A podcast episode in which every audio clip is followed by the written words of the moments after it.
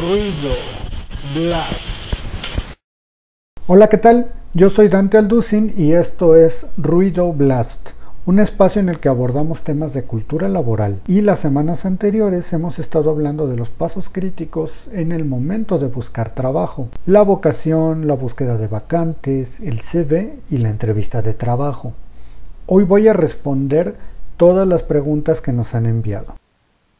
Hola Dante, te voy a ir leyendo cada una de las preguntas que nos han hecho llegar. Voy a empezar con la de José Antonio que nos dice, Estoy interesado en aplicar una vacante y me encuentro con que piden orientación a resultados. ¿A qué se refiere esta habilidad? ¿Y cómo puedo desarrollarla? Mira, José Antonio, lo que la empresa quiere es que tú le estés entregando realmente los resultados que esperan, aunque se oiga redundante. ¿Y esto qué significa? Que si ellos te piden un reporte mensual y tú les dices, miren, trabajé muchas horas, vine todos los días, vine el fin de semana, pero no estuvo el reporte. No es algo que a la empresa le vaya a servir. La empresa quiere ese reporte y para ellos es más importante que tú les des ese reporte que estés siguiendo sus procedimientos al pie de la letra. ¿Cómo puedes eh, desarrollar la orientación a resultados? Fíjate mentalmente qué es el, objetivo al que quieres llegar y qué pasos puedes seguir para llegar a ese objetivo. Muchas veces te va a ayudar los procedimientos que ya existen en las empresas, pero otras veces vas a tener que ser tú quien haga este tipo de aportaciones nuevas para llegar ahí. La siguiente es de Mariela López. Con la pandemia las circunstancias me obligaron a dejar mi empleo. Ahora estoy en búsqueda de trabajo nuevamente. Tengo 50 años y quisiera saber cómo resaltar ante los reclutadores respecto a otros candidatos que también cuentan con años de experiencia.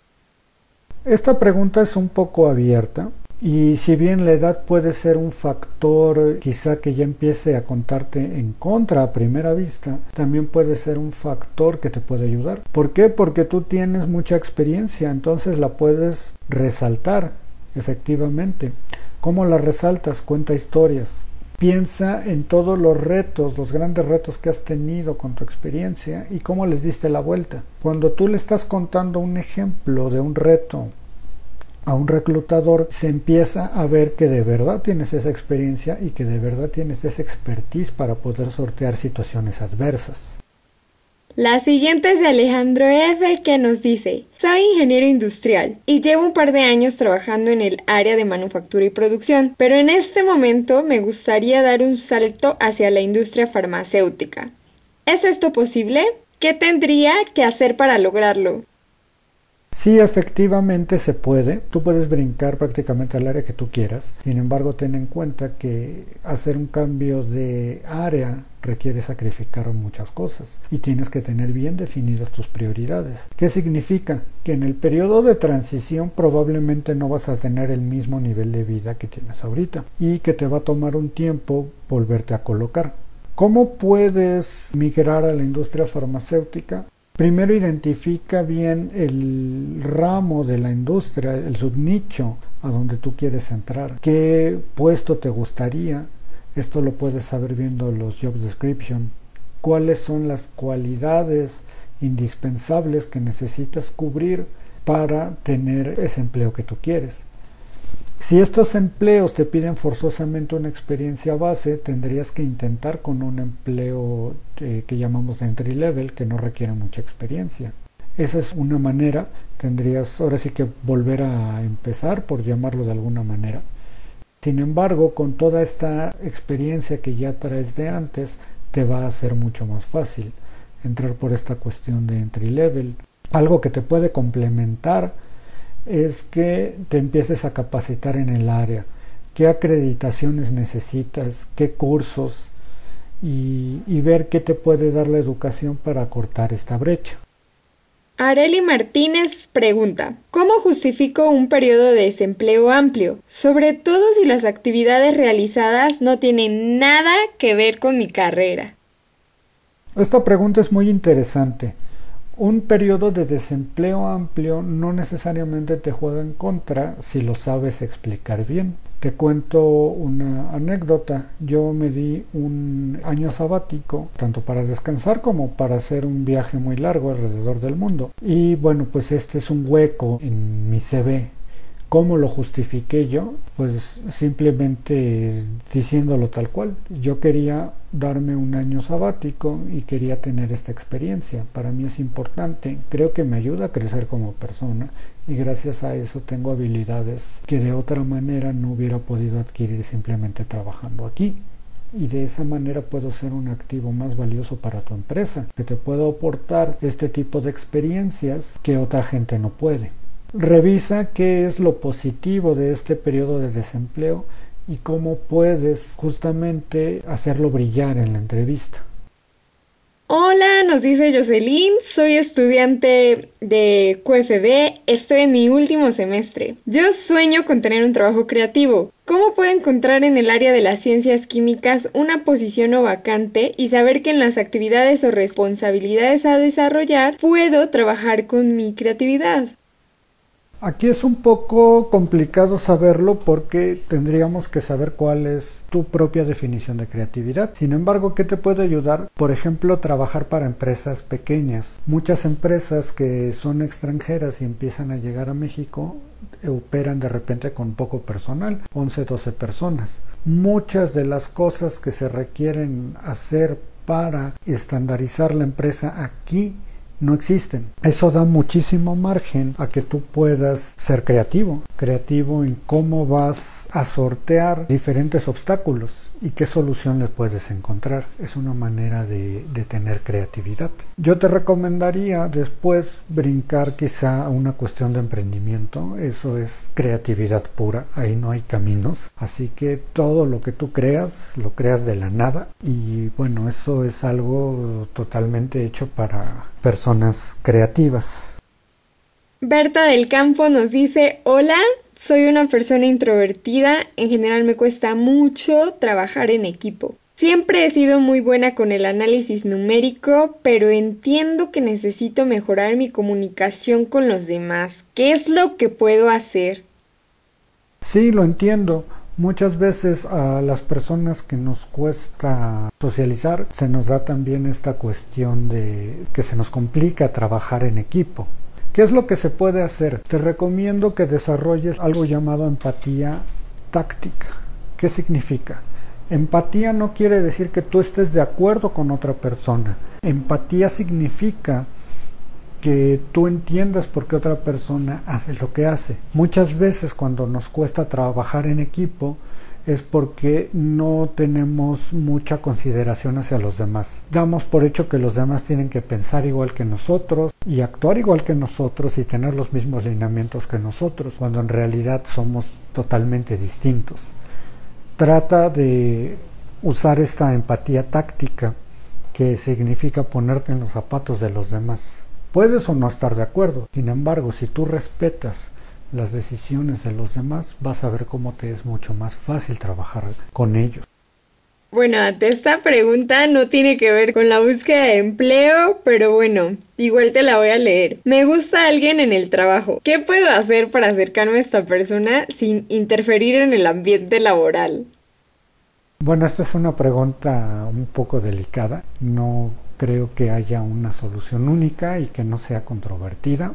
Te voy a hablar desde un punto bastante mm, académico para ser lo más imparcial posible y lo que se dice o que dicen los expertos es que es posible. Sin embargo, tienes que diferenciar muy bien lo que es cuestión laboral y cuestión personal. Y esto tiene que quedar claro, sobre todo si existe una relación de, jefe y subordinado o si existe una relación entre pares. Siempre separar lo personal de lo laboral. Para esto, bueno, se requiere mucha madurez mental de ambas partes.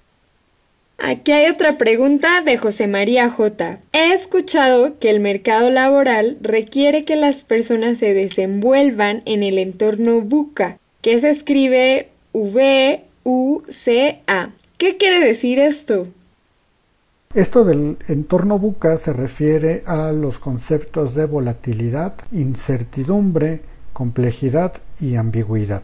Y significa que tú tienes que ser capaz de trabajar en un ambiente que no es predecible, a muchos de nosotros nos gustan los ambientes predecibles, donde podemos tener una rutina y siempre es lo mismo. Sin embargo, en los ambientes empresariales la situación es cada vez más competida. A mí mismo me ha tocado que muchas veces la empresa donde trabajé en su momento la compraban, se fusionaban y la gente entraba y salía. Se cambiaban los lineamientos, se cambiaban los procesos, las metas y sí se generan ambientes bastante ambiguos y sobre todo si no hay un liderazgo fuerte en la empresa. Sin embargo, tú como profesional tienes que ser capaz de eso, de poder trabajar y ser exitoso en estas condiciones. ¿Cómo puedes serlo? teniendo tus metas personales, teniendo una meta personal a largo plazo y un plan de desarrollo de carrera y tomando en cuenta estas contingencias. Entre más puedas tomar tú en cuenta estas contingencias, vas a poder tener una mayor tranquilidad, por llamarlo de alguna manera. ¿Qué significa? ¿Qué puestos quiero yo estar cubriendo en un periodo determinado de tiempo? ¿Qué va a pasar si no cubro esos puestos? ¿Qué pasa si me despiden? ¿Tengo algún tipo de fondo de emergencia? ¿Cuánto tiempo puedo sobrevivir? ¿Cuál sería mi siguiente paso? Muchas gracias a Yureli Alejandra que nos dice, me gusta mucho su podcast. Y nos pregunta, bueno, la verdad estoy pasando un mal momento muy complicado. Ya hace dos años que soy mamá y no sé por dónde empezar para volver a trabajar. ¿Qué me recomiendas? Aquí depende de qué es lo que tú quieras hacer. Tienes que definir cuáles son tus prioridades a corto, mediano y largo plazo. ¿Para qué quieres volver a trabajar? ¿Es una cuestión meramente económica? ¿Quieres volver a trabajar por desarrollo profesional? ¿Cuál es la situación que te está motivando? Teniendo muy claro esto, también tienes más claro el plan de acción. Es decir, si yo quiero regresar a trabajar por una cuestión económica, eh, ¿es temporal o es a largo plazo?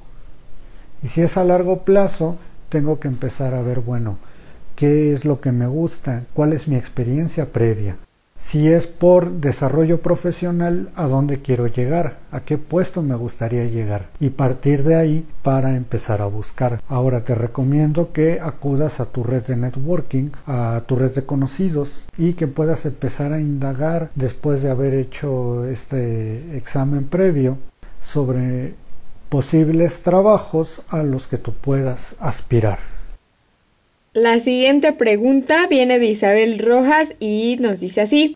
Llevo trabajando en la misma empresa cinco años, pero ya no hay más oportunidad de crecimiento. ¿Está bien buscar trabajo sin dejar mi empleo actual? Sí, de hecho la norma es no dejas tu trabajo si no tienes un trabajo de reemplazo, excepto que bueno que el ambiente laboral esté muy mal y ya no aguantes un día más ahí, puede ser.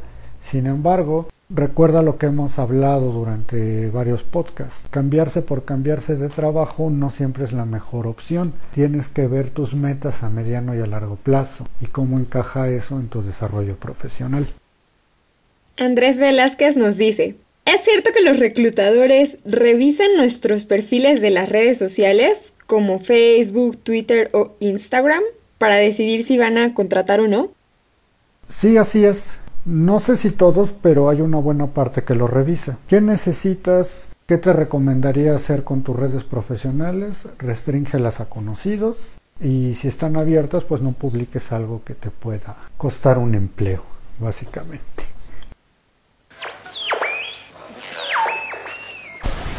Ruido. Blast. Pues todavía nos quedan varias preguntas y no han dejado de llegarnos más. Es por eso que el próximo jueves 1 de octubre Dante seguirá dándonos las respuestas a cada una de ellas. Síguenos en redes sociales como Blast Academy, nos puedes encontrar en Facebook, Instagram y YouTube. Y también vas a encontrar todo nuestro material disponible en la página de www.blast.com.mx. Hasta entonces.